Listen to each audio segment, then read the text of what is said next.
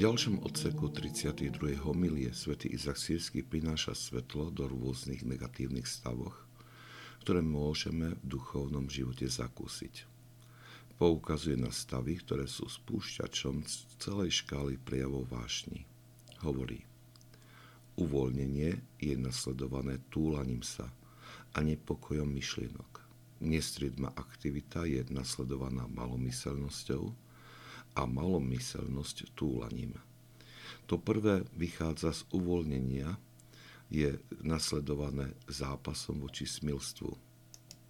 Ale to druhé, ktoré vychádza z malomyselnosti, je nasledované opustením samoty a prechádzaním z miesta na miesto. Spravodlivé diela so striednosťou a vytrvalosťou v práci sú na nezaplatenie – Poľavenie v nich zvyšuje zmyselnosť, ale ich nadmiera na druhej strane zvyšuje zmetok. Svetý Izak Sírsky nás vedie k správnej miere asketického života.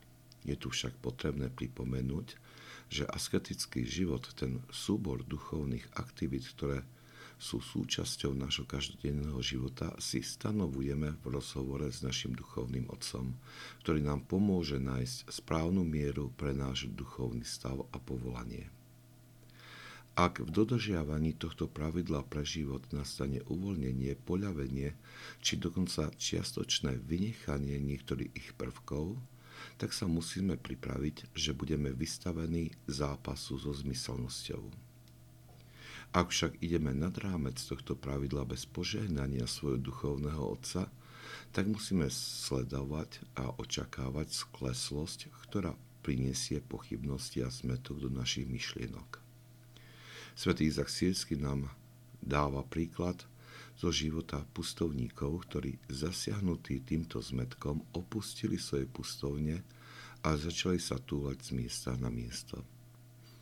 Extrém na jednej i druhej strane spôsobuje vážne ťažkosti v duchovnom živote.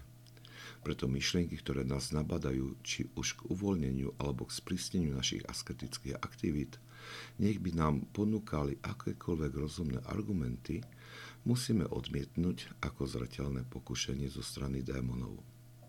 Zápas voči týmto ponukám zvyčajne nie je jednoduchý, preto je dobré obrátiť sa na svojho duchovného otca ktorý to dokáže správne posúdiť a ukázať správny smer.